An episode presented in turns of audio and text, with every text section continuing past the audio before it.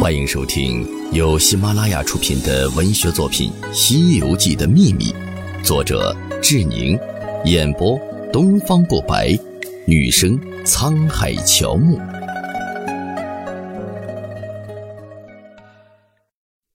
第四十三章：吃人和不吃人的妖精。《西游记》里多数妖精是吃人的，但也有不吃人的妖精，有九灵元圣。车迟国、虎鹿阳三个大仙，铁扇公主、荆棘岭树精、玉兔精。首先是九头狮子九灵元圣。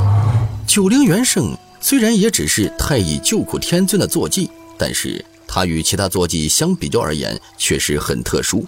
书中的坐骑有这样几个：文殊的青狮。普贤的白象，观音的金毛猴，寿星的白鹿，老君的青牛。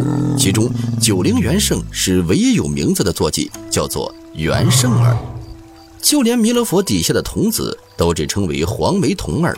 元圣不像是一个坐骑的名字，倒像是一个修行高深的神仙。